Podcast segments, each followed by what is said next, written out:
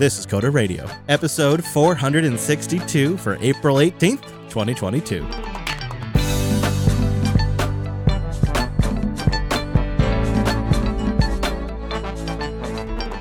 Hey, good luck, and Welcome into Jupiter Broadcasting's weekly talk show, taking a pragmatic look at the art and the business of software development and the world of technology. My name is Chris, and our hoster with the moster is Mr. Dominick. Hello, Mike. Hello, hello, hello. How are you all? Hello. You know what? Today's a big day for me. I'm wearing suspenders. That's so classy. I love it, dude. I love I look like such a boss. It's ridiculous. It's the best. That's right. You get those workers back on the railroad where they belong. All I got to do, right? If like they're not listening, I just I just snap them. Snap them. Yeah, uh, right up against the boobies. You need a Charlie Chaplin hat though. Complete the ensemble. I mean, it is literally the best thing I have done for my wardrobe in the last 20 years. It's it's fire, dude. It's so great. Coder Radio, where you come for depressed old men missing the 90s and suspenders. I'm writing this down right now. Coder suspender swag. You know what it's like, dude? It's like my pants have their own anti grav units now because you don't have the sensation of a belt. And, you know, I'm a guy with a bit of a belly too. So, like, I really feel a belt sometimes, especially a big buckle. Like, I don't have any of the restraining kind of like always there feeling of the belt, but all of the advantages of the suspenders. So, it's like my pants just float, dude. You know what else? No more accidental crackage. You know what I'm talking about, right? Like the Oh, I know what you're talking about. that's gone now. That's that's how old Chris did things. New Chris, his pants float on their own. So I'm gonna just I'm just jotting this down. Coder swag suspenders. If anybody out there works with a big suspenders distributor, yeah, contact me, Chris at jupiterbroadcasting.com. You know what? He didn't lead us wrong with the robe people. I'm just saying. Otherwise than that, I got locked out of my Google account. Uh, Has this happened to you? uh, locked out? No. Serious health issues and getting locked out of my Google account rank as like some of my top anxiety inducing stressors. And so I'm over at Alex's house and he's got this tricked out side loaded Android app on his TV called like block ads or whatever. And I'm not a big fan of ad blockers at all. But I wanted to see what it was like doing and I wanted to see if it targeted the JB shows. And like, you know, I thought, okay, let's give this a go because YouTube has gotten real bad. And it just does YouTube ads. It's a community contributed database where people mark like the self promos and the swag pitches and the hidden embedded ads and like the use my Patreon stuff. Like it, you can choose from all of that, which this is just going to devastate the YouTube ad market if this thing ever gets popular. But it won't because I installed it in my Chrome browser to check it out to see what all the different categories were and whatnot. And then Google flagged my account as suspicious, logged me out of every account I have, which is a lot because every show has a Google Apps account for its inbox because we have a Google Apps backend. So I got logged out of every show. I got logged out of my personal account. I got logged out of my primary account. Everything. And so then like all of the apps that I used that sign in with Google, they also all got bullocks. They all got screwed up. They all got logged out. And then because it's Google and they write horrible UIs, I ended up getting stuck in these loops where I get signed in, but then forced to reset my password, and then get signed in, and then forced to reset my password. And I would go through like this wizard, and the wizard UI was horrible. And I probably did that for two or three hours, and it just kept cycling me through the entire security process until I came back to Washington and I uninstalled that extension. And then the final time I logged in, it all stuck. But I probably went for three or four days with no access to my inbox while I was traveling back home. So three days, it was three days. So no access to my inbox, no access to my YouTube channel stuff. I had to have Wes, because Wes also has access. I had to have Wes do stuff for the JB channel for me through his access. Um, I mean, it was just a total F. And having separate accounts to do this stuff, like I separated out like the JB channel, the Jupiter Broadcasting YouTube channel from my personal account many years ago. Having that separation did not matter because all of those accounts were signed into my web browser at the time that, oh, and of course it was Chrome, right? So they, they were able to do this extra deep reach into my system because it was Chrome, because I was signed in in Chrome to all those profiles. It signed them all out for me to protect me. And then it sent me through days of loops to protect me. You know what the most frustrating thing is? Is every damn time I like tell this story to anybody who's a techie, they always go, "Well, you ought to just get rid of Google." You ought to just leave Google. Man, you know when you have a Google Apps as your business back end and you have YouTube as a as a content producer and you got to publish things on YouTube, like you just like you're stuck, man. You're stuck. They've got you by the short hairs. So you think they saw the application you tried to sideload and just went a Maybe because it was like a it was like a Chrome extension. Plus, I was at a different IP while I was at Alex's house. Mm, like yeah, that I could see because that would be why it worked in Seattle. But all the other guys didn't have that problem. Like Wes and Brent are there; they didn't have that. You know, it was it had to be the combo or something. But man, did it suck! You know, it really made me think about how I really, as I build stuff, I know we talk about this all the time, but as I build stuff that I use for the business going forward, I, I've got to think about it in a way that it's self hostable. Like it is a huge wake up call. And it's not such an easy story, but you know, maybe I just reduce my exposure to just YouTube or something. Like it made me realize there's further steps I could take. But it also made me realize that I'm very grateful that a lot of the infrastructure we've deployed since JB went independent again has been self-hosted. You know, like the docs editor we use now, we self-host that. Our paste bin we use to capture our emails, we self-host that. And even the more recent stuff, like the Bitcoin node for the boosts, like that's all self-hosted now all of that I think is probably the way I'm just going to take things as much as I can in the future. And some of these services are just they're just too centralized, but the ones I can, I'm just going to go independent where I can, where it makes sense, where I can actually manage to do it. And in that spirit, we got some boost to start the show out with. Boost. User 77 sent in 5,000 sats and says, I can commiserate with Mike. My car's ECU also decided to stop injecting fuel a few weeks ago. ugh. Now, I wasn't driving at the time, but I did end up getting stranded hours from home. On top of the repairs, I had to pay for four nights of hotels and the diagnosis and a missed week of work. Another anecdote it took three adults and about 10 minutes to start my washing ma- machine that the landlord just upgraded, quote unquote. I had to unplug and reset its computer and all of it just so it could play its stupid, pretty music with an LCD screen. Why do these objects have to be smarter than us? Yeah, that sucks. That's bad. Also, there was a story about a Tesla driver that got stuck going 83 miles per hour down a California highway. At least he alleges. He says his Model 3 computer froze up while on Interstate 10. He claims that he noticed it started to get hot in the car and that a weird scent started coming out and that the brakes seemed like they were operational, but it just kept going. he was nervous someone would slam into him. That's just terrible. We've stumbled onto a bit of a theme here. It started with the Mazdas that got locked onto the NPR station. Then your car's computer took a crap. Then user 77's car's computer took a crap. Then this Tesla story about the car computer taking a crap. Are you sensing a theme? You know, I just got my car back today. And in addition to the warranty repair, $1,400 later, Oh no. the whole fuel pump had to be completely replaced, which they claim had nothing to do with the warranty repair. You know, the chip regulating the fuel pump being messed up. Nothing at all. yeah, it didn't run the pump over or reared or nothing. No. no, I didn't didn't run it too hard or whatever. Yeah, it's. Yeah. I think this stuff is a little. What's the British saying? Too clever by half. yeah, I like what Wes says in the chat room is that we turn cars into computers before we make computers not suck. Yep. Exactly. That's one of my rants to my wife. Every now and then when something doesn't go right, you know, I look over and I go, you know, over 35 years I've been using computers and for 30 years at least I've been promised that this was going to get better and this stuff still isn't necessarily any better. CB boosted in with 40,000 sats actually. Boost. Hey guys, I liked your recent discussion around VR. There's a game I think you'd enjoy called I think it's Encodya, E N C O D Y A. It's on Steam, and it's a game that has a take on how VR might impact our culture. Played it last year and said that, well, it was actually pretty touching. So, fair warning, it may hit you in the feels, but been listening to the show for years. I hope it never changes. Green bubbles for life. All right, so there's a game to check out if you're interested in maybe commentary on where VR could go Encodya. And that's on Steam.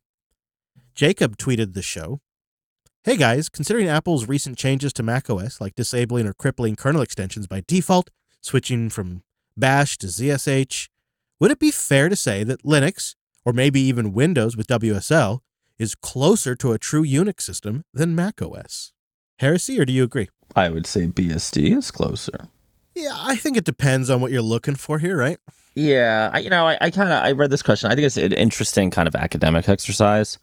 I'm not sure what the value is in, in the argument. Yeah, really. I, I think about the things that have like hosed my various machines, including my Linux machine. It's always like, oh, well, your kernel version doesn't have this weird binary blob from NVIDIA or whatever, right? Oh, you're on a Mac and this program you use that's vital to you has a kernel extension that Apple doesn't like, right? It, it's it's like, I don't know.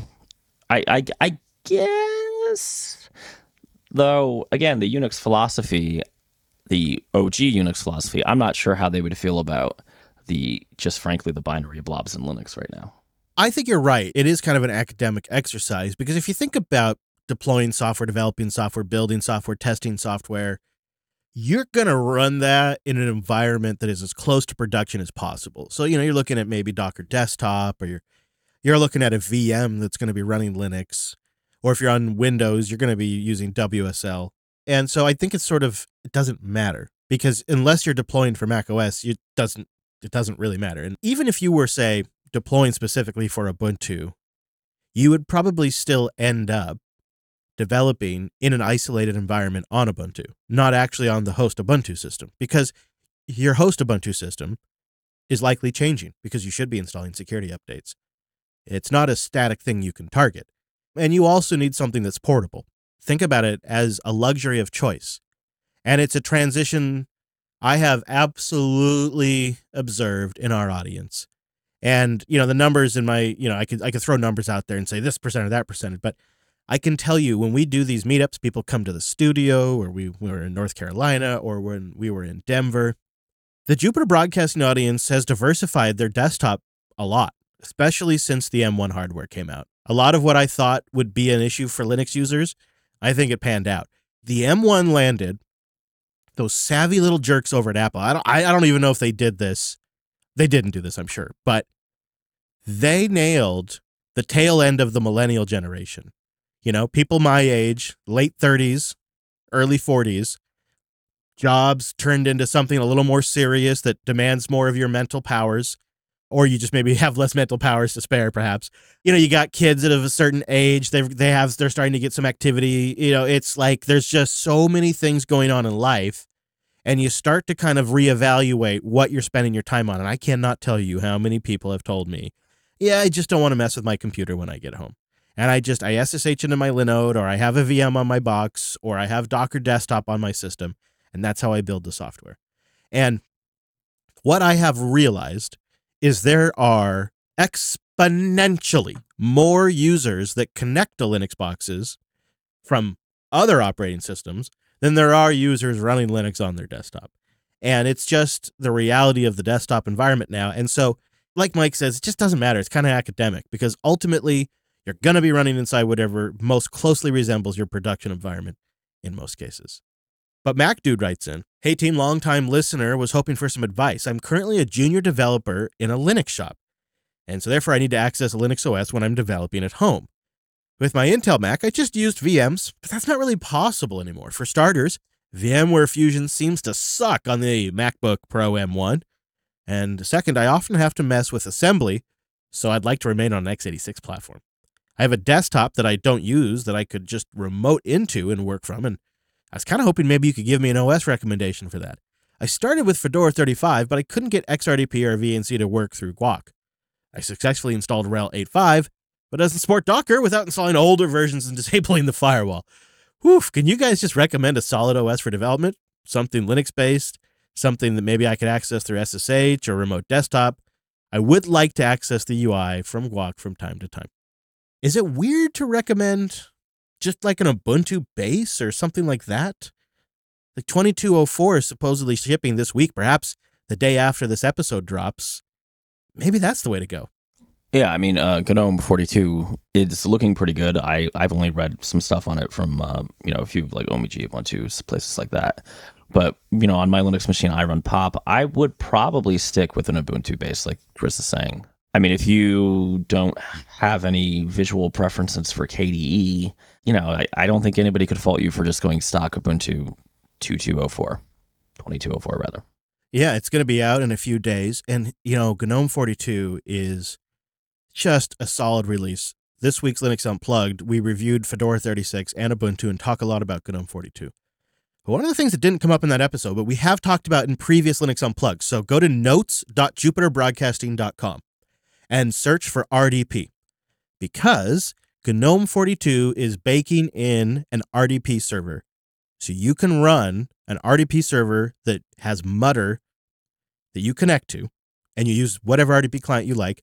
In my testing, I'll have to be honest with you, the Microsoft RDP client actually performed the best. But you could use any RDP client. And then you get a desktop session inside the RDP client that is being drawn and managed by Mutter. It's great. And I have not turned it on since like the first time Wes and I experimented with this, so I don't actually remember all the steps. But my understanding is is that in GNOME 42, there's actually a UI exposed now to turn that on. The capability has existed since GNOME 41, but the UI bits weren't there. And now the UI bits, I believe, are there. Uh, have not tested that part myself, but that's what I would do, Mac Dude, is I would set up Ubuntu 2204 and I would leave it for five years. That's why I'm recommending 2204. I, out of these two releases that are coming out relatively at the same time, Fedora 36 and Ubuntu 2204, personally like Fedora 36 a little more, personally.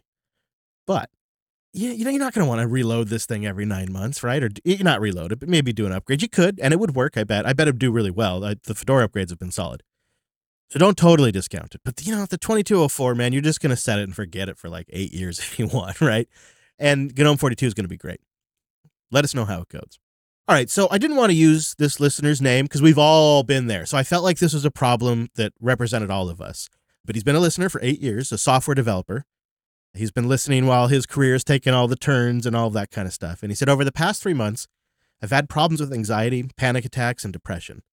It's been pretty bad at times, and hearing a familiar voice, the humor, and of course, the content of Coder Radio, especially when I can't sleep, has helped me out and helped me amend. It's in times of world problems, it's sometimes nice to get away from it all. So keep up the great work, much respect, and thanks for all your hard work. And I wanted to bring this in here because I wrote back to them, and I want to suggest to anyone else who's kind of going through hard times right now. And I I understand, like, you know, we've just been through a couple of years of really rough stuff, and you know, we don't really know where things are going economically. We just don't know what the next few years are going to look like. And there is a community out there for you. If you just take some time, and I know we're all really busy, but if you set aside a little bit of time and you join us on a Sunday and you get in the mumble room, for example, what you find is a bunch of kindred spirits that think and like the same things you do and they just want to talk about that stuff. They don't necessarily don't need to talk about the war in ukraine or recessions or any of that kind of stuff. They just they're glad you're there and they just want to talk.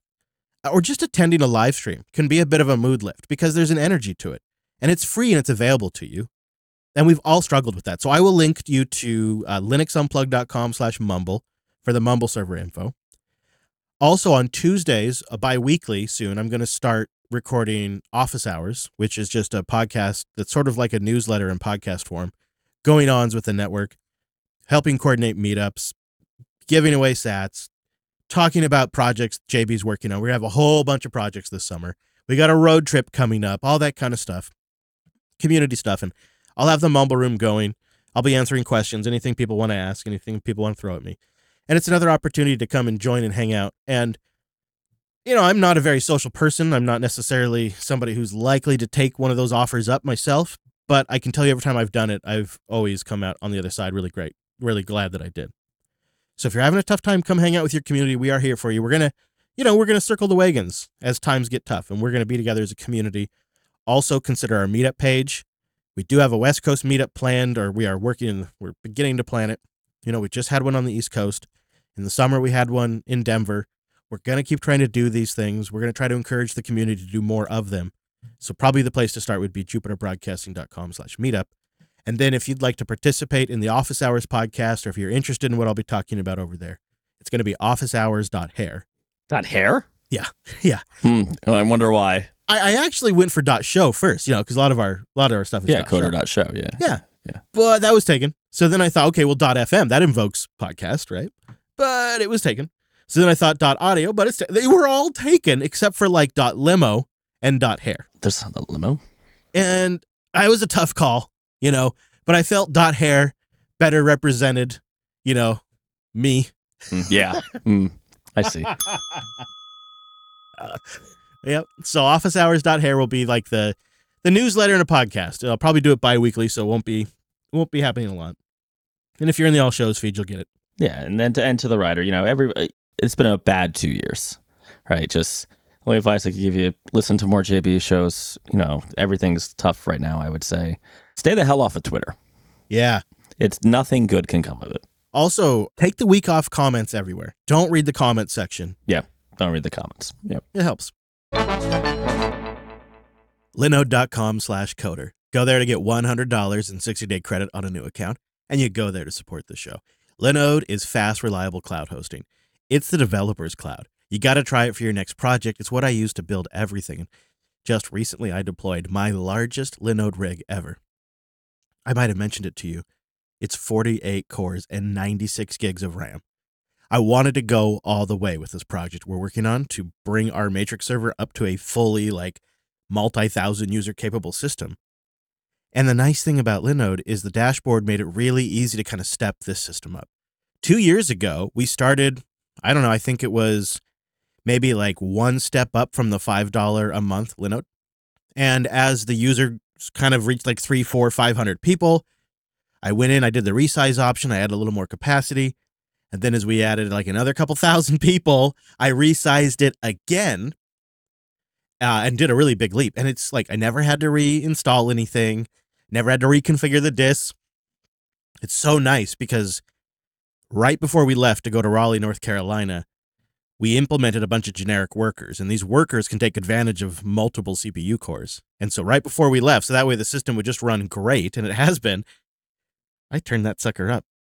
I turned it up to 11. If you're a performance hound, Linode is so great because you can really dial this stuff in. And their pricing is 30 to 50% cheaper than the hyperscalers that are really just trying to lock you into their esoteric platform to begin with.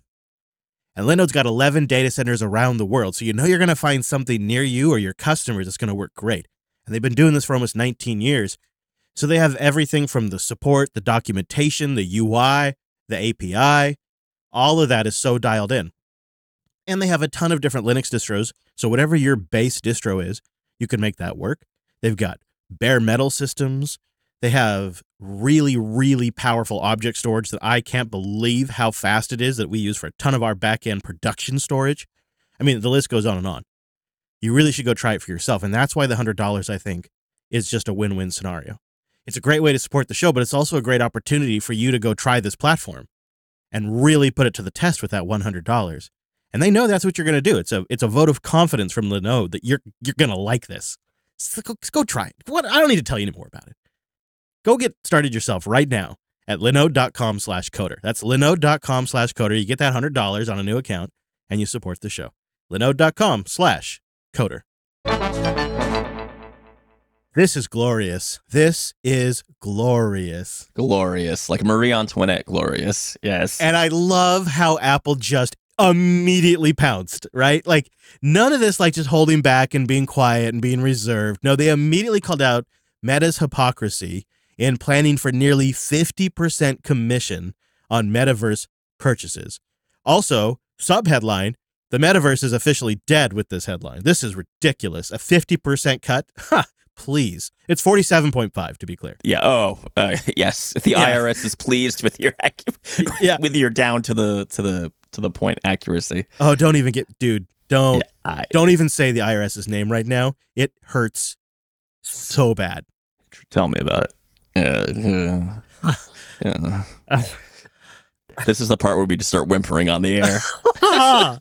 I I mean, it is there why is there uh oh the poor it sucks to be a small business. Anyways, moving on. just just real quick. When I'm owed a refund, it takes. I still haven't gotten it, and it's been months. When I have to pay, I don't pay in 30 days. That'll be a minimum of a $400 fine, Yeah, and if you need an extension, you better take your best guess at paying what you can. and you better not be low. Yeah. You better not be low. Ah. Uh, wonderful, wonderful people. so uh Taxman over at Facebook or Meta, I guess, You mean Mark? they are boning this up so bad. Ben Thompson really made me think about this, and he's absolutely right. They are bifurcated in their strategy. They are trying to be the hardware platform, the software platform. They are trying to use generic Android while trying to create their own VR OS. They're trying to use Samsung's ARM platform that's already out in the market while also running a team that's trying to create their own SoC, spending billions and billions of dollars in five years of time. And they're trying to do everything at once. They did kill their own VR OS, and now they're focusing on an Android based one. They could be making that a general VR OS that any VR maker could use. They get their commission from the App Store. Or they focus on being a hardware vendor like Nintendo and they get a commission on the hardware purchase, maybe a small commission in the App Store, but they don't charge you for both shipping on the hardware and shipping through their App Store, especially when right now they're pretty much the only vendor. I mean, this entire thing is a ludicrous strategy that has been bifurcated from the beginning that is going to go nowhere. And even though this is like the whole focus of the company now, it's clear to me as day, and I'll put links in the show notes that I think help illustrate this it's clear to me as day they are going to fail badly at this strategy. Yeah, this is a non-starter. People are screaming about 30% on iOS, 47.5%. Facebook in particular was screaming. Yeah, it, it just goes to show you that these companies screaming about Apple, and I'll bring up Epic here, right? Yep. They're also a little jelly. You know what I mean? Like, and, and I think we've all been guilty of this when we bitch about like the bigger player. It's sometimes, sometimes we have good points, fair enough. Uh, a lot of the time, we also like if we were that player, we would be very happy with ourselves. I read this article and I went into a despair pit where I just hugged my Thelio because it is it going to be possible for like our kids to open software businesses or tech businesses and not just pay like insane taxes to some big platform vendor? Not if there isn't some sort of big push for some sort of decentralization. I was also a bit sad because my hope here was that Facebook would push the technology forward and actually build a platform that got enough attention by getting enough users that better things and alternatives would be built.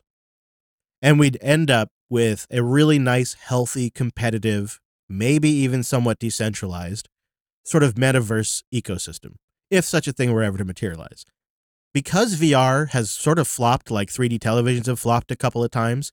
I, I, we we've seen VR bubbles come and go.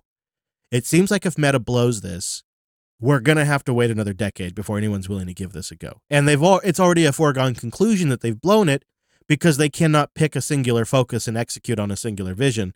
They're trying multiple strategies at once, and they're tacking a 47.5% commission on top of digital asset purchases. Pure madness. I mean, it's it's it's dead. They've just killed. They've killed. They've killed it. I don't even understand how you get out of the pitch meeting. One, just like with this idea being the winning idea, and two, with your job, right? I, I don't because all right, can I fry some bacon and, and we can hammer me on the prediction show at the end of the year if I'm wrong? Oh yeah, if we could ever remember, yeah, we could do that. I mean, I suppose. Don't worry, Egon's always waiting for us. Oh yeah, I suppose. Okay, get your notes ready, Egon. So here's what's going to happen, right? Facebook is going to have all the crappy free stuff that mines your data, much like it does now.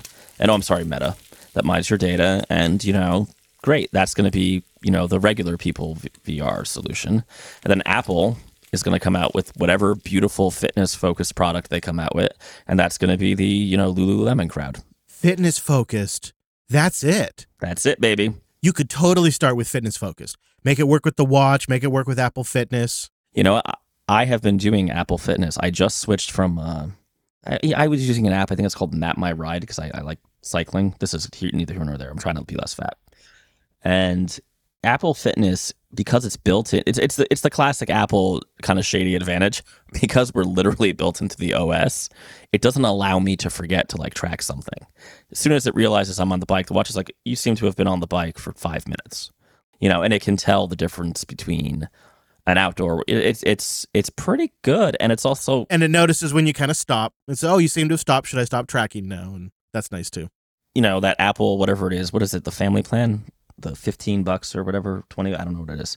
But everybody in my house has Apple Music. We have Apple TVs. We have HomePods. Damn it, Chris. I did listen to the show you recorded without me, the clip show.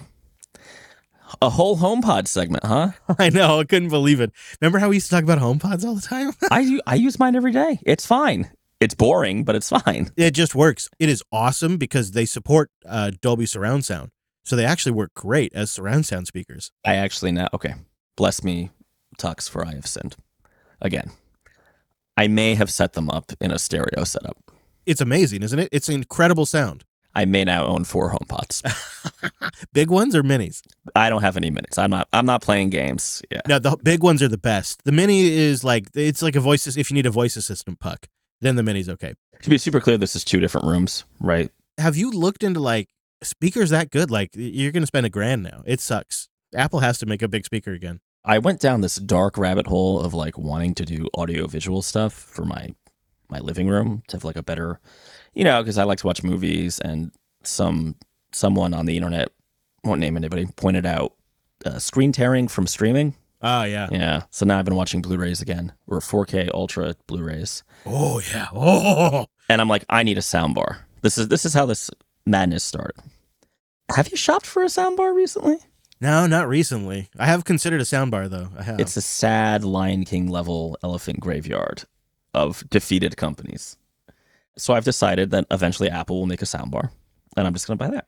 yeah, they probably will. You know, they do have like a a soundbar manufacturer that they recommend right now, and it supports AirPlay. See, this is the thing: is if you got the iOS ecosystem, AirPlay is the secret little detail that Apple doesn't really promote much. It's the blue bubbles for your ears. It's so great, man, because like if I'm playing a podcast or if I'm watching TV or whatever, or if there's music playing on the HomePod, it automatically updates all of my devices with play controls. So when I wake the screen of my iPhone, I have the playback controls automatically for my TV even.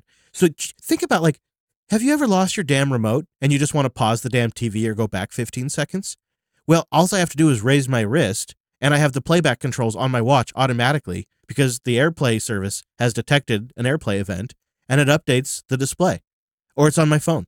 Or it's I can pause it via the HomePods. And it all happens without me ever touching a damn config file. It's so great. It's all just by, via DNS broadcast. Anyways, it's a great ecosystem and it's a shame it doesn't get the recognition it deserves. And I wish it was an open ecosystem because I'd love to have all of my devices participate. But it is what it is. Anyways, Metaverse is dead. That's fine, I guess. that didn't take too long. Not a huge loss, maybe best overall. Maybe it's better for society. But I was very impressed with the virtual workspace capabilities. So was I. That really for me in a in a like especially in a tiny workspace where I had family and you know stuff going on and I just put that on and I was in I was in a serene work environment. It was pretty special. Tailscale.com slash coder. Go there to get a free personal account for up to 20 devices and you support the show.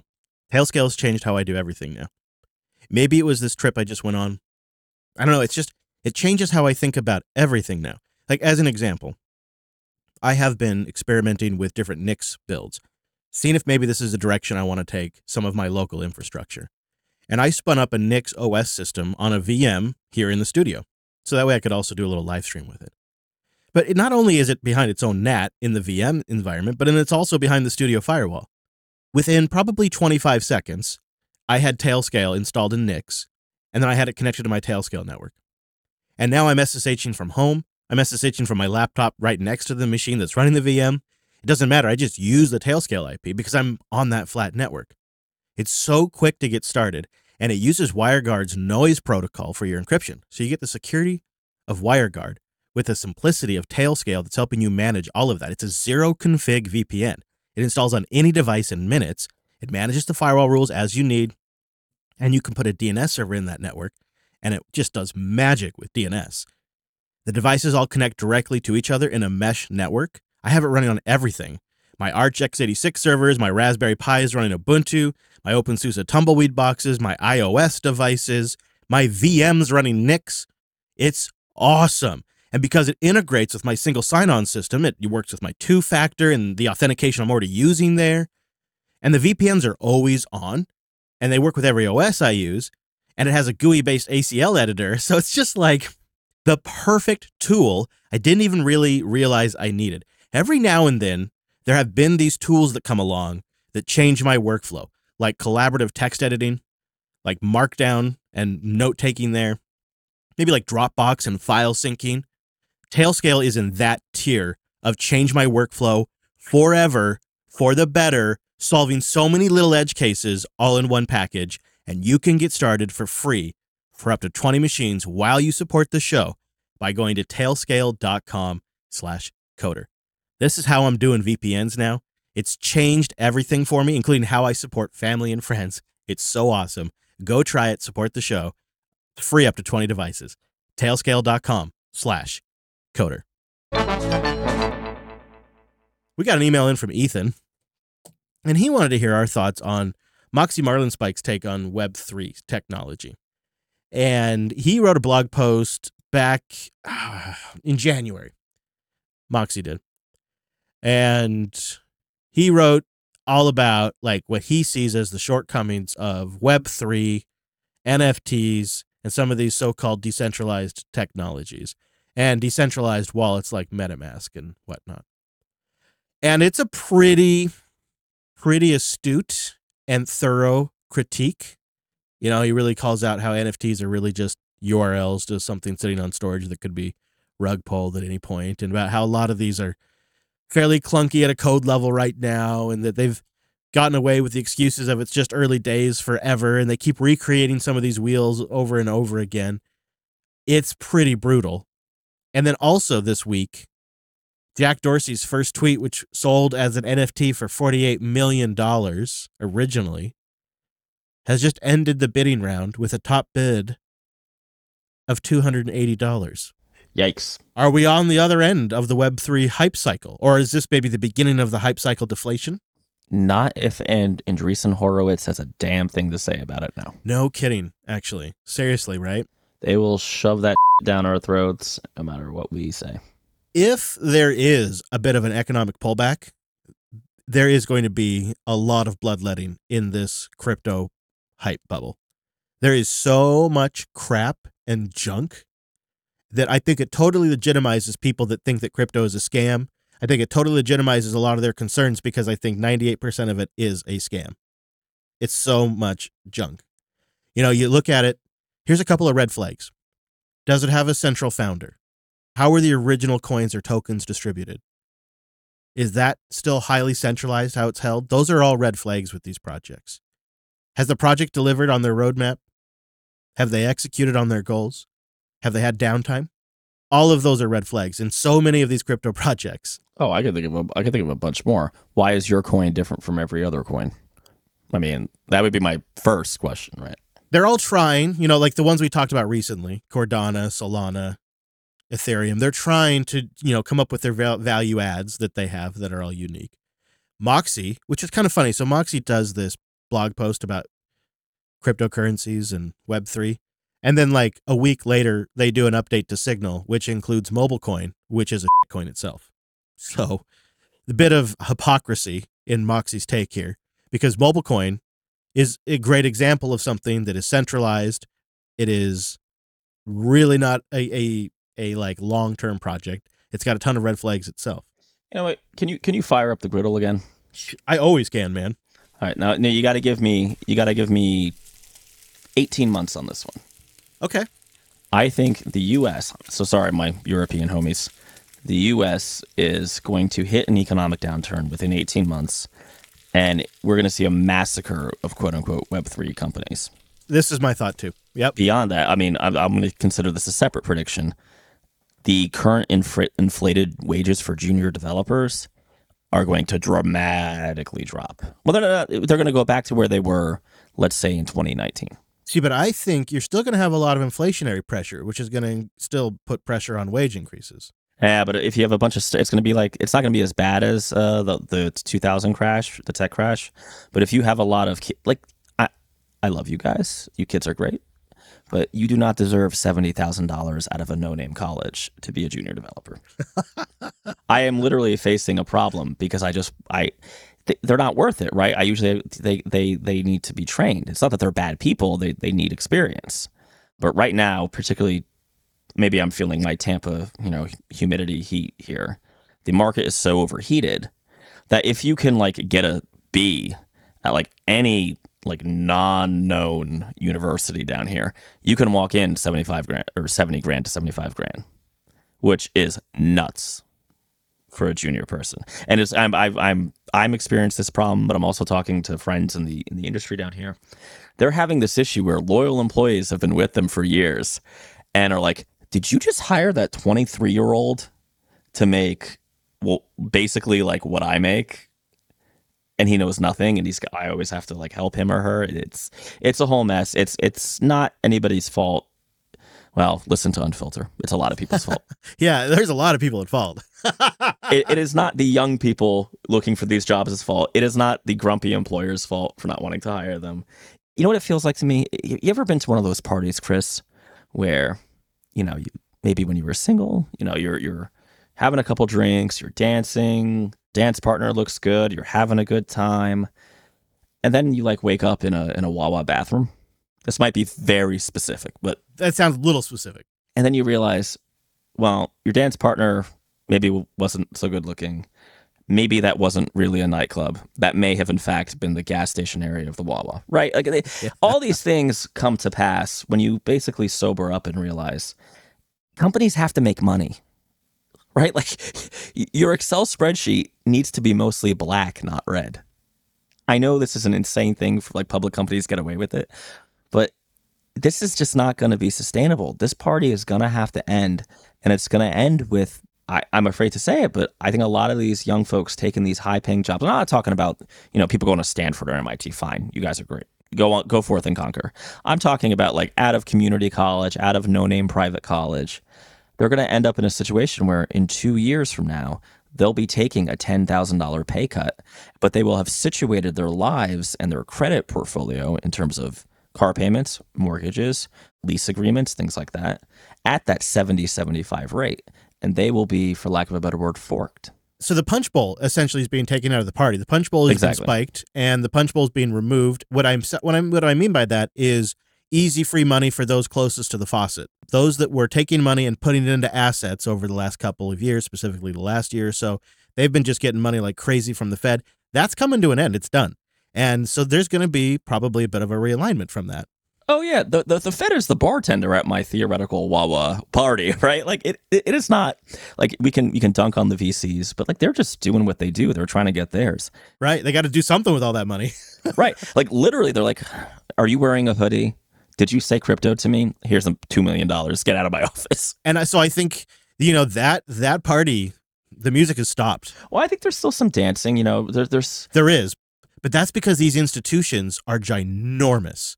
They're huge, and they have to wait for like big meetings, and it just takes time for this alignment to happen. But I think you're right. I, I mean, the problem is, is I don't think the costs are going to go down. And so my, I'll, I'll piggyback on your 18 months. Is I think in 18 months, what could very well possibly happen is 60, 70, 80% of all of these Web3 tokens and cryptocurrencies are gone oh for sure. and you essentially have some stable coins bitcoin and ethereum are the remaining survivors. And i'm extremely confident that bitcoin will be the remaining survivor because it's been online continuously for 13 years.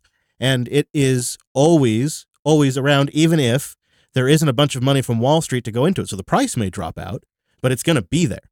And uh, i would imagine ethereum just because of the momentum there and the development platform and the fact that there's thousands and thousands of developers now working on it it's still going to continue. Yeah, Ethereum has a kind of platform thing going on too, right? So Ethereum could be safe, but you know, it's funny because I, I know demographically we have a lot of super like junior enthusiast devs that listen. Right. I think that you told me that years ago. Who knows if it's still true, but I think it's true. now they're all old seasoned uh, professionals now. I don't know. Angrily installing uh, SUSE. That's what they're doing. But yeah, we do we do have folks out there. We have, of course, it's the whole spectrum, but there's definitely people early in that cycle that are listening to the podcast looking for tips. Maybe I'm just hanging out with you too much and I'm getting old and grumpy, but I, I, I, I see this crazy shit going on, especially in a place like Tampa. Tampa's lovely. Tampa Tech's great. Hand on my heart, right? But I don't know. Some of these valuations seem a little wacky. Seriously, Like that, that don't make a lot of sense, guys. some software companies or, or platforms are getting, you know, thirty billion dollars, right? With no product. and then Linode sells for under a bill. You know, it's nine hundred ninety million or something like that. But Linode is a company that generates like it makes money. it's a value company. It's it would be, it would be considered a, you know like a value business. It produces revenue. It's been around for 19 years. It's got a very loyal customer base, right? They they serve a very specific part of the market that isn't really super served anymore. And uh, like it was 990 million dollars. Meanwhile, you know, a, a crypto exchange platform is like valued at 20 billion and like the guy that runs Binance is like one of the richest men in the world now on paper. hmm It's totally gotten nuts. And uh it's because the the money has been just pumping. I don't know the numbers exactly. And this is probably outside my field, but uh, you know, it's something it's something that's just if you go look into it, I think it's shocking. And I'll just leave it at that. Like if you go research how much money has been printed, how many US dollars have been created in the last 2 years, go Google search that. It's shocking. And you can see that the printing of that money overlays perfectly with the S&P 500 growth. It's wild. The two charts go up exactly at the same time because the money went into assets and stocks and including cryptocurrency. And someone in the chat room is making a good point. I understand, like rent. Trust me, I'm a renter. Real estate again, it's another area that the money went into. Rent has gone up insanely since I've been down here. I'm not saying that, like, I'm not trying to be Ebenezer Scrooge, Scrooge here and say, you know, to hell with these kids, don't pay them, whatever. I'm just saying it's not realistic. And I'm hoping that when this crash comes, that some of these, sorry, Blackstone, but people who bought up all these houses and screwed everybody else who should have been able to buy them get theirs, right? Like, you know, this guy's talking about the Tampa area. It's somebody struggling at 55K. Well, you know what? When I moved here, $150,000 to $200,000 bought you a decent house. Now it's 400. That's nothing to do with real economics. That is companies like Blackstone and just other, you know, private equity speculators buying up all the houses, renting them out for 16 to 2200 a month plus insane fees like if you have a dog that dog costs you $50 a month forever for some reason. Makes no sense. There are predators in the market that are also doing bad things right? So. 60 Minutes did an interview with one of these bankers, and I don't remember which company, if it was BlackRock or one of the other ones, but there's several in the market. And they're buying up homes much over the asking rate. In some months, it's like 30% of all home sales have gone to these commercial bank companies. And 60 Minutes did the interview, so you could go Google like 60 Minutes banks buying homes. I don't know. Anyways, uh, what the guy said is that the millennial generation just wants a turnkey home. And so they're giving everyone the opportunity to rent the American dream. So they own a company called Invitation Homes. It's my landlord. I can tell you, and has been for a while, I can tell you for a fact they are not turnkey homes. In fact, when I came to my most recent house, I had to have a very long, very arduous conversation with the poor superintendent that they hire, not for like a little neighborhood, but for a county Oh, to say, hey man, did you notice the toilet's not working? one guy? One dude. God. he's like on his iPad, like scrambling. I'm like, "Eh, guys, I'm not trying to bust you, but you know, I know that he's like, no, if you you need to tell us now, or else they'll they'll want to see it, it's you. I'm gonna call bullshit on that. I'm sorry, but I I shenanigans. I don't buy it. It's horrible. And I've gotten emails from listeners when this when we've brought up things like this on the air before. Um, and it's like stories constantly of it took us forever. We finally found a home that works for our family. We offered five ten over asking, and a bank came in and bought it out from underneath us and offered thirty over asking price. And it's just numbers like that regular folks just can't compete with. Welcome to Unfilter Show. Yeah, I mean, it's all very uns- unsustainable. And especially when you run a small business, you have to like try to figure out how to do this. Like, I can't just go around and raise our rates all the time. Like, I can do it occasionally. Give it a bell. Bell it. You don't have the pricing power of the larger companies. Yes. That's just it. And so it it really stings and it really is a headwind that is hard to even calculate because they're not being honest with us about inflation and they're not being honest with us about the entire situation. Nobody really knows probably. It's probably what the problem is. And so you just kind of have to navigate on instinct and you know try to pay attention and and figure these things out on your own and it's uh it's a treacherous time to run a small business that is based on sales and consulting. It's um it's tricky. And hopefully navigatable. But we shall see. Perhaps it won't be that rough. Perhaps the seas will be calmer than we expect. Well, you can always call into office hours and get your group therapy session. That's true. Officehours.hair. Very true. dot hair. God damn it. And, uh, you know, it's part of why we also started the membership programs. So that way we could still, it maybe perhaps if sales drop off, right, we still have the support of our audience. So coderqa.co if you'd like to support the show directly. You get the Coderly. You also get access to the previous Coderlies. You support the show. And as a thank you, you get a limited ad version, or free ad version, no ads now, of the show.